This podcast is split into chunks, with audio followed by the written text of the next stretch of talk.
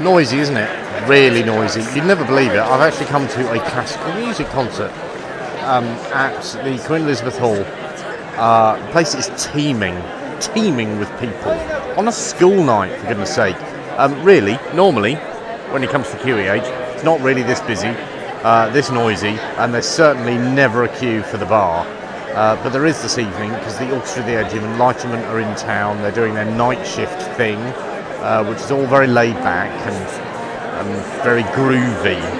Groovy in that you can go into the auditorium with a drink and you can talk to people uh, while you listen to the music, um, which is very unusual. I've been to one before. I felt really, really odd because it was it's breaking all the rules. Seemed really bad. Um, uh, but this is the second time I've come along. Um, and because I can have a drink in the auditorium, I am inevitably queuing to have a drink.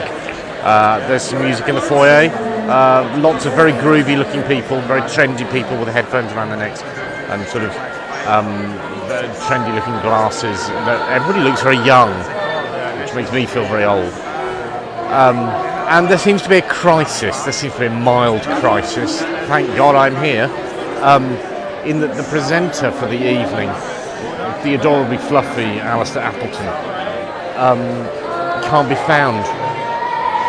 Oh dear, calamity. What are they going to do?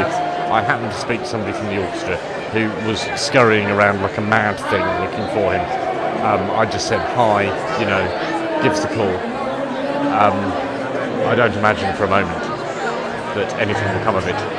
God forbid. Can you imagine? Can you imagine what that would be like for everybody who paid for their tickets?